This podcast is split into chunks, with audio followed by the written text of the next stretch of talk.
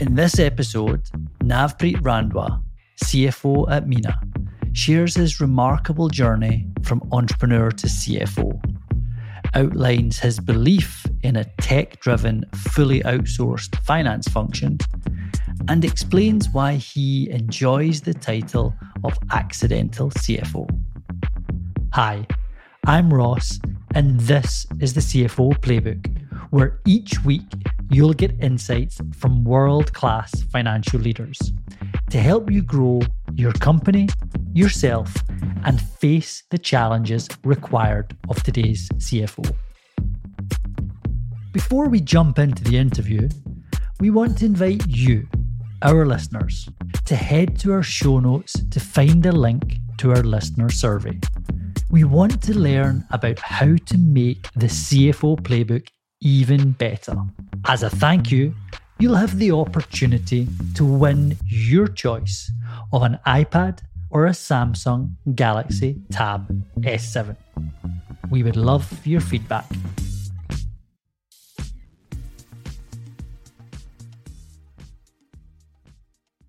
Navi, thank you for joining us on the podcast today. Thank you for having me, Ross. Navi, I'd love to explore your background and, and how you got to CFO at, at Minna Technologies because you had a very familiar start that we've seen from many of our guests, which is like a background in, in, investment banking and so forth.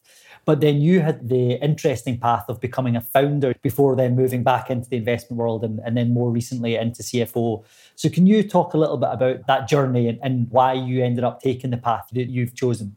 So when I look back, a lot of people do ask me like, how did I end up becoming a CFO? And my typical answer is that I call myself an accidental CFO. So back in college, I did not envision myself that, oh, I want to become a CFO. I basically followed the path and went with my gut. So typically after MBA, I went for banking. I started in Mumbai moved to Chicago. And pretty early on, I realized that when we were broking a deal in Chicago, there was a buyer and a seller, and we bankers sat in between. And I remember that moment, I told myself that I want to be one of those guys, the one who is building or one who is selling, right? Buying or selling, not the one facilitating, at least now. Later in the future, you never know. And I can always come back and become a banker, but this is the time I go and try to build a company. So I quit my job in Chicago, came back uh, to Delhi. I was fortunate enough in 2014, they were cutting checks for ideas. So I raised $2 million, did my Series A, employed 270 people in three cities in India, learned a lot, went bust after three years. And here I was. This was, uh, I believe, 2016. Uh, I had no idea. I've done banking. I did a startup, uh, which I'm super proud of, but didn't work out. And I was not sure where to go back. Should I go back to banking? Should I start another company? And then I got an interesting call from the Prime Minister office that uh, would you you know run this program called Startup India. India needs to create a million job seeker every month. So rather create job creators than job seekers. And they wanted someone from entrepreneurial background to run this. So I did that for three years. Very exciting, learned a lot, traveled a lot. But three years into the job, I realized that I'm better suited to build companies and that's when i decided to you know go back to building something. And this time i learned from my previous startup which i started alone that uh, where i was a ceo and only founder that i want to do it with someone and learn from someone else's experience of building a company because that's what it was a very lonely journey. And i came across Minna in sweden very very interesting company very simple. If i take the idea to my grandmom she will understand what subscription management is and that's my thing, right? All great things are simple. And when I understood it, I spoke to the CEO, Joachim. I said, hey, listen, I'm living in New Delhi. I love what you're doing and I love to contribute. But I don't know where I'll fit in, right? I'm an ex entrepreneur, ex banker. And he said that, you know, Navi, why don't you become our CFO? And uh, I knew finance, right? From my MBA, I knew finance from my banking. So I said, sure, why not? And here I was, you know, someone has no accounting background. I had corporate finance background no control of the Swedish language, but the trust of the CEO that together we will figure out because he was the one managing it in the company before me. So it was 14 people company. I moved to Sweden with my wife and started exploring the job of a CFO. And here I am, four years into my job, raised Series A, raised Series B, got visa as an investor, raised over 25 million pound in the last four years, built pricing, understood different um, parts of the job, and um, still calling myself an accidental CFO who's learning on the job. It's a fascinating story. And, and before we go into the current role as CFO, which we, of course we'll focus a lot on, I'd love to like learn a little bit more about that experience as a founder because, as you said, like you, have got immense pride, which you absolutely should have, of having the courage to set up a company, doing so on your own with no co-founders, which of course is a, a really challenging thing to do, even with founders. But you also, of course, after three years, you it wasn't successful. So you concisely told that story, but I'm sure that must have been a, a momentous three years, and to go through that and and then for it not to work out. Like what what was that experience like? And and now looking back how do you view it? So you know I, I remember this. I was speaking to my sister just after quitting my job and uh, starting this company and i was i was on the high right? I raised money. So i had money in the bank 2 million dollars a crazy amount of money to have in the bank right? So i was speaking to my sister. I said there's no chance that it won't work right? I'm, I'm smart and uh, i won't let it fail right? Because i'm a smart person. And i carried that confidence. I could not believe that it won't work. I had that confidence in or let's say in hindsight overconfidence that it cannot fail and not having enough smart people around me it can be very tiring and lonely. I won't say a lot of people tell me that it's like 20 hours 16 hours of work. The biggest stress for me was not the work hours right? I can mm-hmm. work. It was more about the mental stress that comes with the job. Most often people were calling me a lot and it was very rare somebody will call me hey we secured a client. It was most often that hey this client did not sign or some of the bad news things that they could not handle themselves it started coming to me. And rightly so right? I was the ceo of the company. I'm supposed to solve the matters or when shit hits the fan i'm the one who should cover up. And it piles on. And that's when i felt like a bit lonely. One who's building the tech one who's taking care of administration one who's taking care of the money and the finances. So everything piled on my plate. So if i had a bad day 270 other people also had a bad day. And that mm-hmm. speaks a lot about my management something i was learning on the job that i need to have a good a i would have benefited by co-founders but a good layer of second management who could um, bring in the experience of people who have done it before and who can take the responsibility of the respective domains would have benefited me a lot but you learn in looking back at that particular company do you think it was the the fact that it didn't succeed was that down to your execution and, and like how you tried to follow up with the idea, or was there something in the market that affected the success?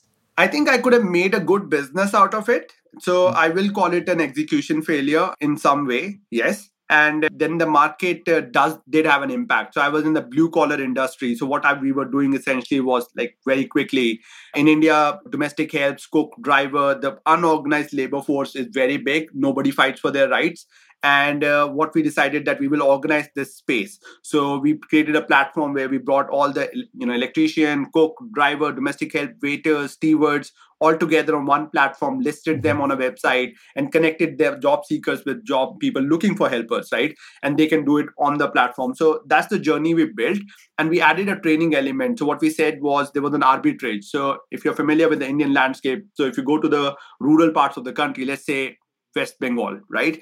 You will find a driver for $50 a month versus the driver in Delhi or Mumbai would be $500 a month, $300 a month, right? So there was a price arbitrage when the skill was the same. The skill was driving. So we saw that there's a potential for us to like migrate people, upskill them, and provide them a good employment while making money out of the process. So these guys could be our employees working for people looking to hire. And the biggest learning was that I started with blue collar. And three months or six months into my job, I realized that cook is huge in itself as a category, or driver is huge in itself as a category. And I took all of them together. So if you look yeah. at drivers, there's someone who drives commercial vehicle, someone who decides, drives passenger, someone drives automatic, someone drives manual, someone drives a Mercedes or a BMW or a Tesla versus someone drives a low end cars, right? So the skills within drivers were huge and same applied for other categories.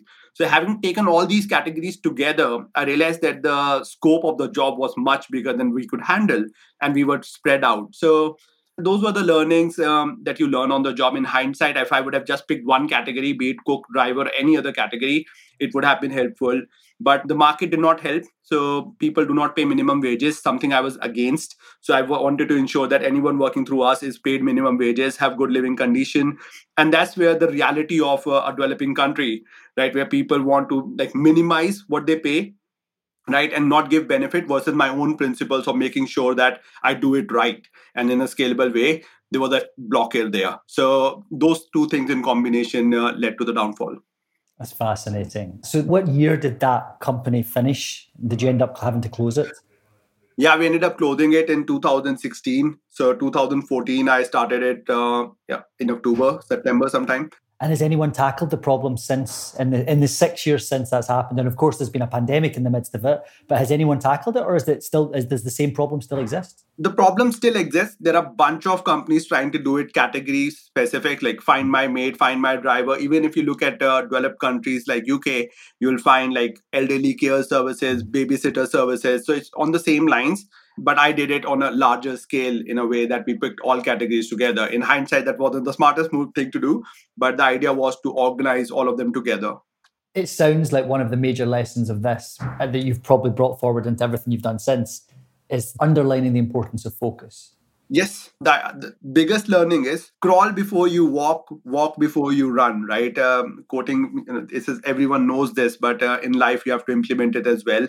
So starting small would have helped us. Giving ourselves time would have helped us. For example we did the recruitment piece of the business first right? So we started recruiting people. We did tv advertisement getting people on board come migrate to our training center. We were migrating like 1500 folks every day. That's like 5000 people migrating to my training center and then we did the other piece of the business which is training. I think uh, if we would have done that at a much smaller scale like bring 30 people in train and place the whole journey the ecosystem we would have learned a lot more like the challenges on training the challenges on mobilizing the challenges on placing and even post placement support right? Because a lot of people because of the love and care they got in the whole journey they were in a safe space. But when they were thrown on the deep end of actual work environment it wasn't very nice which is an unfortunate truth. So when a cook went actually went to a restaurant unfortunately they were not treated with respect and dignity that they were treated at the training center which we had created. So the difference between the real life environment versus the simulated environment we had created led to people quit after 15 days and come back and said say that we don't like it so those were the other challenges that we encountered. You learned from, but it sounds if you were really trying to introduce a new culture in in some of those categories that you're working in, and the the harsh reality of the real world was pushing against that. Yeah, exactly. Like um, in hindsight, I should have picked one category. I should have picked my customer, not just provide. So there was no shortage of employees or employers. That worked in my favor. So there were enough people looking for a job. and uh, in the late run of the company, we would just go to a train station, believe it or not, Ross. I will send my team to railway stations, and hundreds of people were just coming to big cities to find employment. So if you just stand outside a railway station in India and say that, hey, I'm providing job, you know, 50 to 100 people will just show up and they will just sit with you and come to the training center. That's the quantum we were dealing with in terms of employers, right? employees seeking job. And even on the employer side, there are call any restaurant, pick any restaurant, okay, or penny pick any saloon or anything like that, and call them and say, hey, we have a worker willing to work. They will say, yeah, we want it. So there was no shortage of employee or employer. The shortage was uh, in terms of skill, training, and making sure that they stay.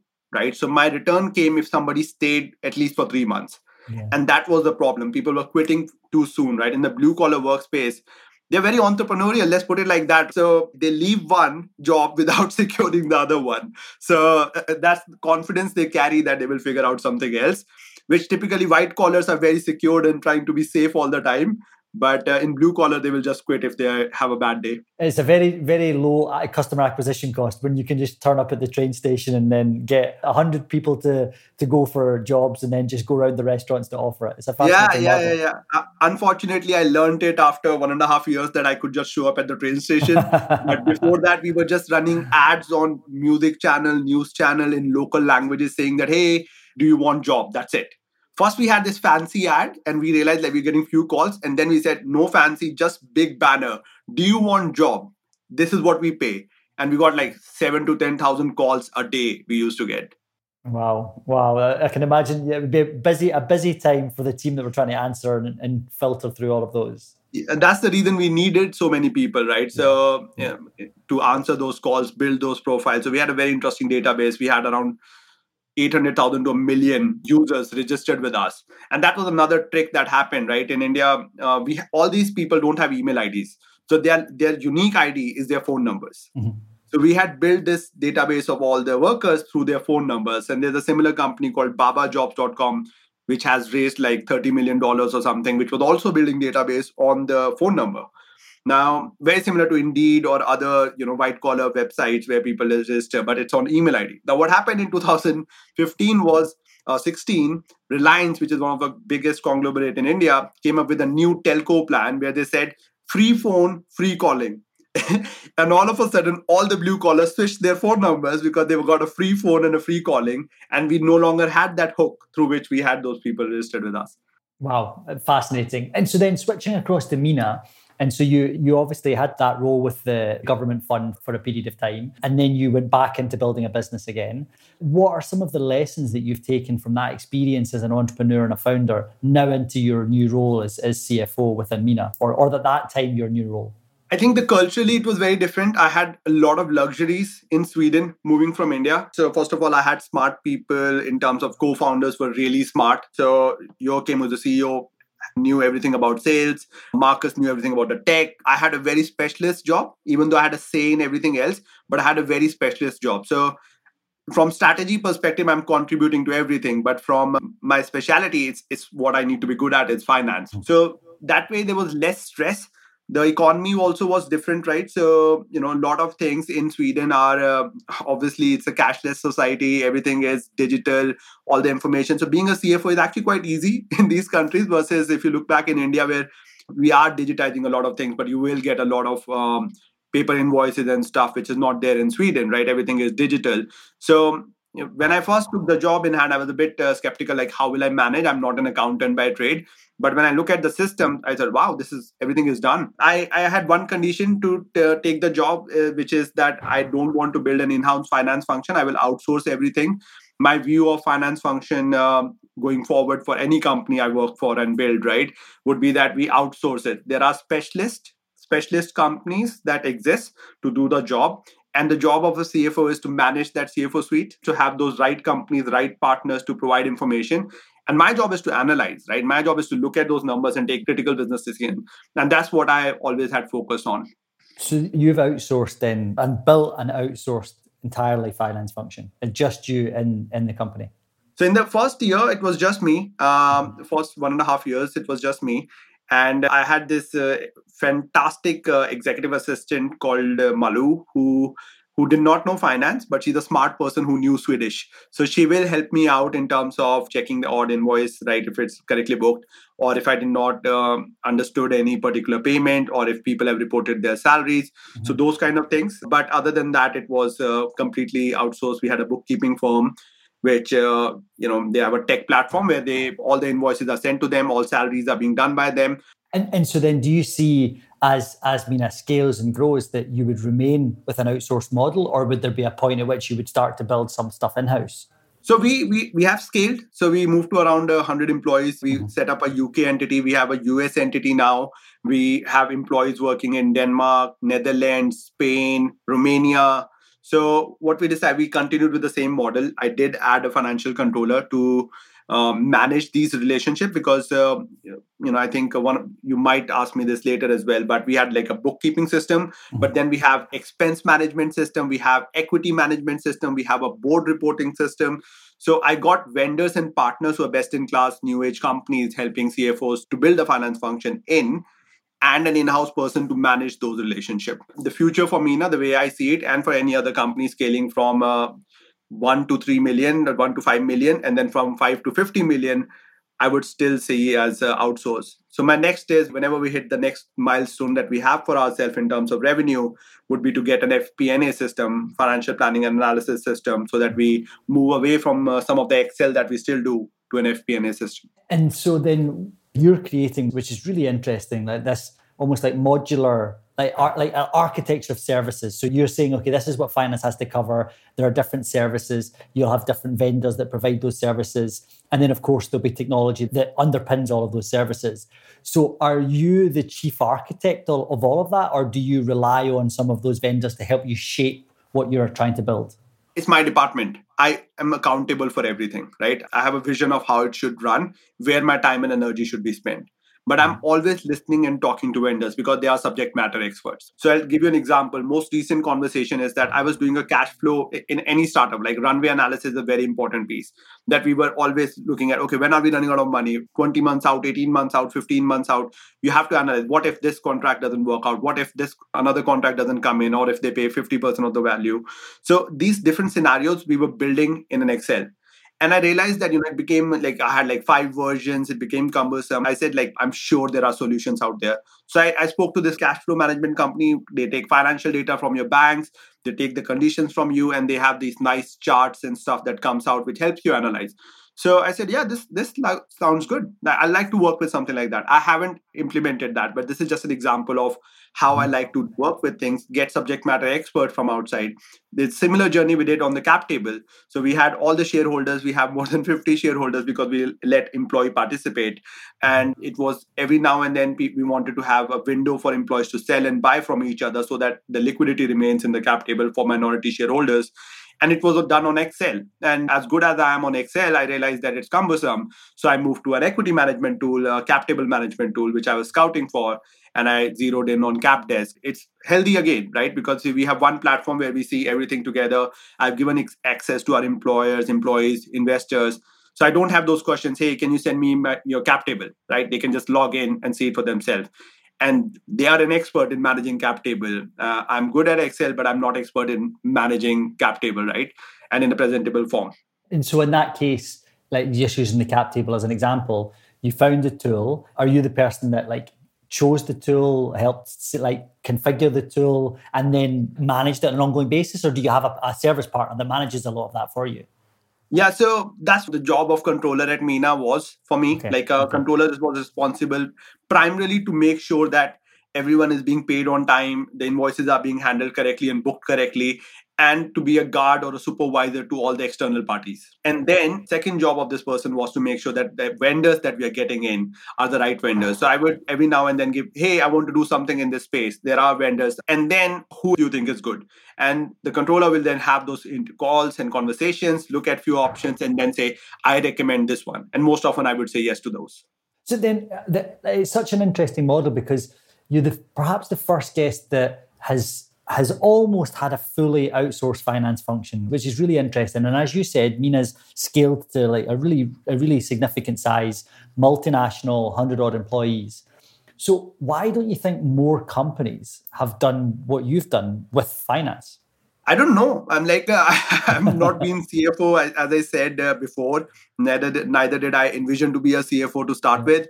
So I would be surprised if other companies are not doing this, right? But I do see from a market trend perspective that people are moving to this model from so many companies which are coming forward, which is positioning themselves as a CFO suite, right? So something that uh, software for CFO, CFO tech stack. These are the terms that I often see on LinkedIn, here on podcast.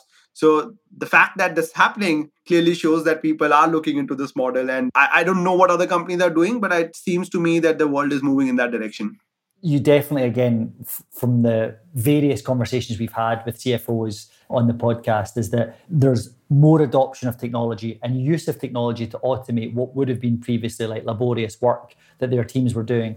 What's interesting is that you're using, of course, external parties, and some of them are using technologies as part of that.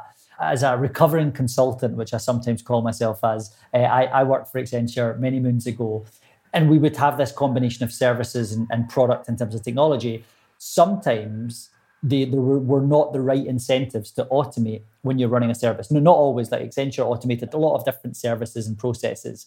But when you're charging on the basis of like the number of hours that someone would work or the resources that you would put in terms of people power, then if you automate that with technology, yeah, if you charge the same price, you've got a margin there that you can get, so you'll have more profitability. But if the client might say, if you're using that technology, I want to pay less because we should be able to automate that that resource away. So I'm wondering whether the incentives are there for all partners, if they're a professional services company, are there to reduce the cost when they use technology.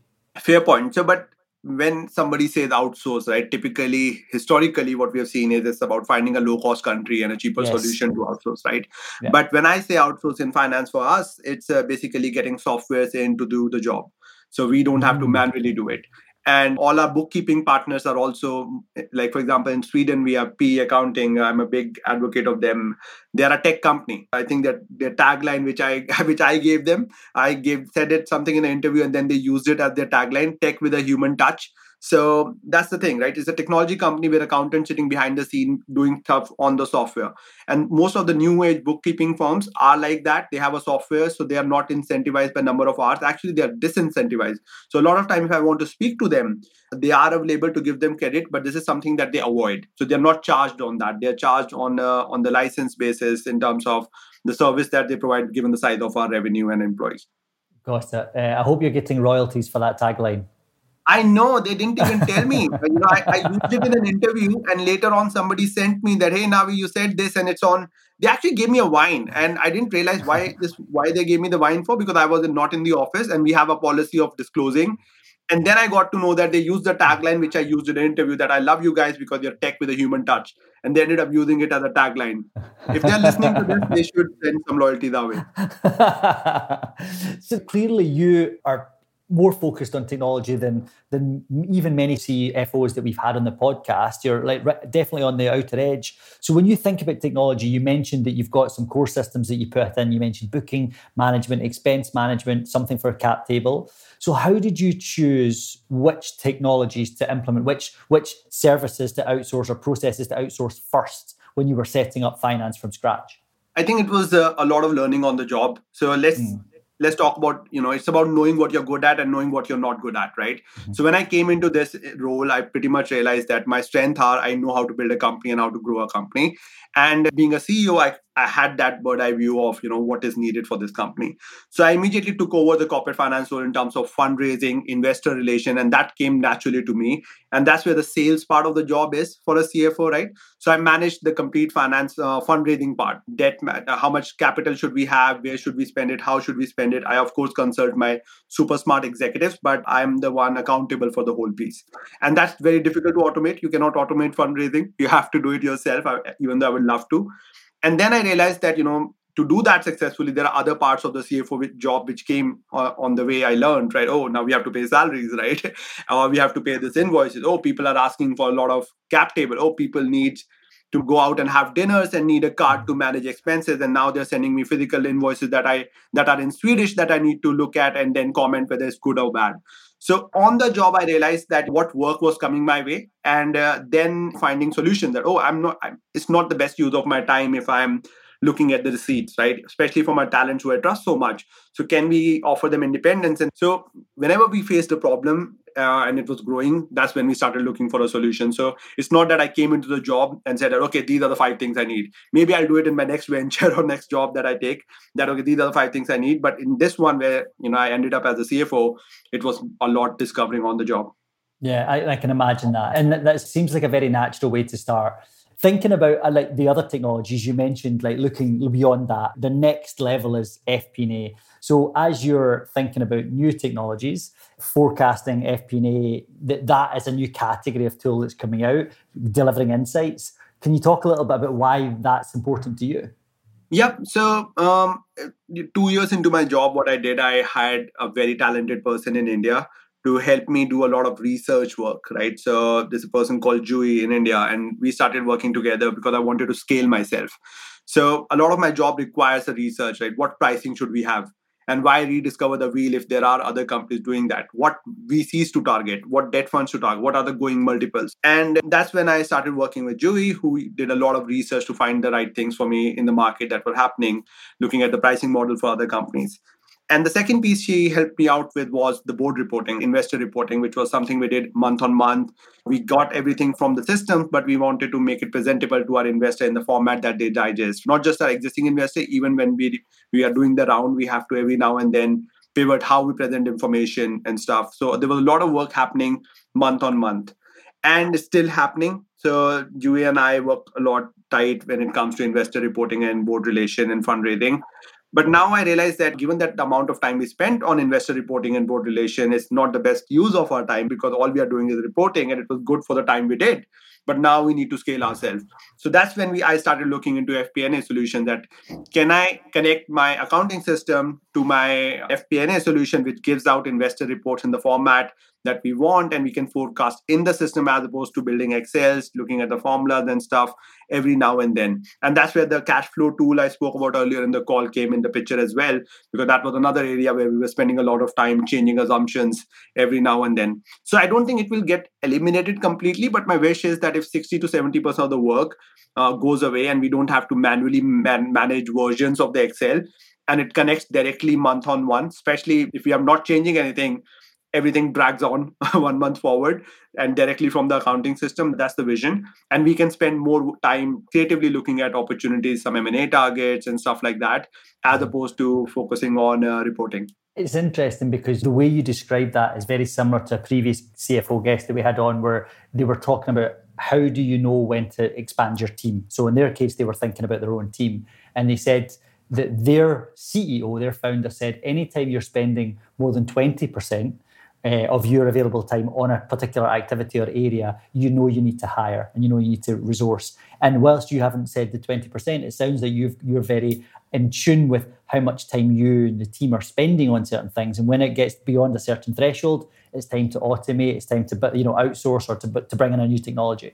Yeah, absolutely. I won't say I'm uh, always so perfect with that. That's why I'm blessed to have smart people around me. So every now and then, my uh, company's co-founders would come and say that, "Hey, listen, Navi, perhaps it's time you hire." It's it's one thing that I naturally don't like to do because uh, my previous startup failed and I had too many people and I had to let go of those many people. So it still pinches. So I'm not a big fan of hiring too soon unless I really know I need this person. And sometimes I do you know pushes too late right? That's the criticism i'll throw my way and it often comes as well. So even hiring for a financial controller when i did it first time i pushed it too late right? Do i really need someone? Do i really need someone? And it's only when they come in and realize that oh wow there was so much that i was doing and so much i wasn't doing because i was doing something else yeah. and magic happens. So that's in hindsight i can say that you know there are learnings i've taken. I hope to adopt it going forward but yes the principles are pretty much the same when you're spending too much time on something which is not the most effective or efficient thing to do for the business then uh, especially in a leadership role right you need to contribute to the top line. You need to contribute uh, strategically to the business right and grow it forward. And uh, that's how i see myself. My value comes in in making sure Minna moves forward uh, commercially and uh, making sure there's enough food to move Minna forward right? There's enough fuel in the system in terms of capital and money and if i'm spending my time away from those two things then uh, that's not the best use of my time. So anytime i'm doing anything other than those two i start looking at those things. Should i really be doing that? How can we change it? It's interesting because you describe all and have all the hallmarks of someone who's been through a very challenging experience. And because of that it, it shifts your decision making for all future decisions because you don't want to repeat the pain of the past which in your case, of course, was unfortunately having to let all of those employees in your previous company go. So now you are only scale the team when you're ready everyone has scars right so I, I am very proud of those scars yeah. but i'm careful of any person we hire we hire be responsible towards those hire yeah. have a two year vision of whether i need this position or not can i afford that position or not so yes i am uh, careful and tactful on those things and so then what you were also talking about there of course is that you're doing a huge amount. So you've got all the classical roles of cfo but you've but having been a founder and ceo before you're uh, influencing and focusing on the growth strategy of Minna. and you're also shaping a lot of responsibilities like international expansion you're contributing to the commercial part of the business. So then how do you balance all of those responsibilities with only 24 hours in a day I think it's a fair question. I don't take any pride in working a lot of hours, especially a couple of years back. I became a father. So I, realized that uh, I need to have a more balanced life and working all the time is not the best thing. I need to be more efficient with my time. And that's where prioritization comes in. So there's an acceptance that I'm okay with that I will miss out on certain things. And then what I miss out on is the important piece, right? So almost every day I wake up and I say, what are the three or four most important things I have to do? And one is I need to pick up and drop my daughter to school, right? I work from home, which is like the best thing ever. So that's one. I need to go for a run must i need to read something must so these are three things like you know which are important to me if i'm not doing that i think i'm declining so i need to do that and then i look at work okay i have like seven hours remaining or nine hours remaining eight hours remaining what do i do in that and then i prioritize things of company impact and commercial. So if I'm fundraising, which is uh, sometimes the case, then I know this is the number one thing. Second is, do we have to pay someone out, right? Timely. Those two will come one or two, depending on what it is. And then everything else goes into one bucket. And then I try to do them as much as I can and realize that, you know, a few things I'll miss. And then that's where my partners and friends and colleagues come in. Like my financial controller has been fantastic. She does a lot of the work. And consultants, uh, Jui, who works for me in India, she does a lot of the work. But I do realize I will spill over. And every now and then I'll stretch myself, work a couple of hours in the weekends, two to four hours, something like that. But I don't take pride in saying that I will I'll work 15 hours. I don't think it's sustainable and healthy. And it's interesting that you chose, if your two priorities, fundraising makes complete sense because it's the lifeblood of the company. But the other one that, that I was surprised to hear, uh, like coming up there with fundraising, is payments. So you clearly take pride in making sure that the commitments of the company to adhere to contracts and payments, they're, they are fulfilled because they're critical yeah it's hygiene right? If you have to go out wear your clothes. It's something like that right? You brush your teeth you take a shower. So you can't not making payment is not okay. It doesn't take long. So making sure that you're paying stuff people are being paid out on time invoices are being paid out on time. And uh, those are the things which is yeah the blood needs to flow into the body clearly. So that's one of those hygiene factors that uh, nobody talks about yet it is the important piece that my team essentially ensures happens. And um, of course for me it is very important and then external relation anything investors customers actually even above investors comes customers. If anything to do i manage so monetization. So are we whenever the invoices are due if you're negotiating a contract i'm heavily involved. So those rfps i'm heavily involved. So those are the things where i i will obviously prioritize external and commercial stuff over anything else. And i'll throw fundraising which is typically what a lot of cfos do as well along with managing existing customers and new customers yeah, I know, and I can, I can understand that. And so then, Navi, as we're drawing the interview to a close, I often like to ask, and I would love to ask you too, especially given the experiences you've been through, for anyone that wants to emulate you and become an accidental CFO, what are the things now that you've been a CFO for a number of years? What are the things you would suggest that they do so that when the opportunity comes, they, they can be successful? Not be scared right? So i'm i've actually been quite secure. I have my rule of thumbs let's put it like that and i'll encourage people to have rule of thumbs. A lot of people call it principles some people call it rule of thumbs like i do. It's about the more variables you have in the equation the harder the equation gets. So i try to eliminate variables and one thing that i've accepted is that i need to try new things. Unless i try it uh, i won't know. And i take a lot of pride in saying that i'm a smart person i was willing to work hard and i'll figure out and I want to surround myself with the right people. So anything that comes my way, whether it was working for the government or starting a company, I feel that okay, you know, logically it makes sense. It has the return. I'm obsessed with making a lot of money, so I want to give myself chance. And that's what I, you know, that's what I do. So when I started my company, and my thought process was if I don't do it, I know what I'm going to make as a banker 10 years from now. And is that enough? Not enough for me. I want to build a great company, sell it off, and make a lot of money out of it. That's how it started. Then I, again, starting a company from scratch, joining a 14 people company in a faraway land in Gothenburg, Sweden. You know, the whole message to myself was that I need to give it a chance, learn the job, with other smart people because obviously I failed alone. So, and I wanted to give myself a chance and trust that if it fails, I'll figure something else out. So, to be be secure, my message to others is be secured, right? Nothing's gonna change as long as you work hard. If you're working hard and you're, you know, educating yourself, if you're a smart person and uh, continuously educating yourself and willing to work hard, even if whatever you're doing fails, you will still find something else as in my startup, there's no shortage of employers for good people. I think that's great, great advice for, for anyone that's listening. So, Navi, thank you so much for taking the time to join us on the podcast today. Yes, thank you so much for having me. I really enjoyed it.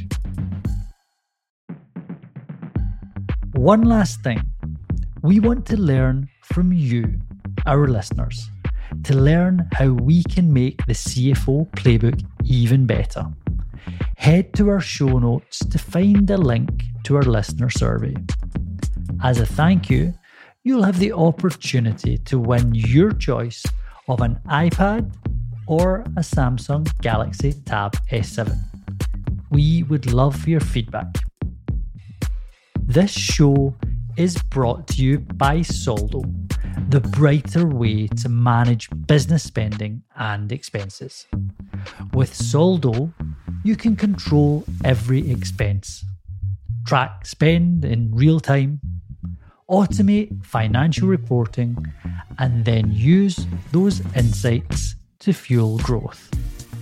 Learn more at soldo.com.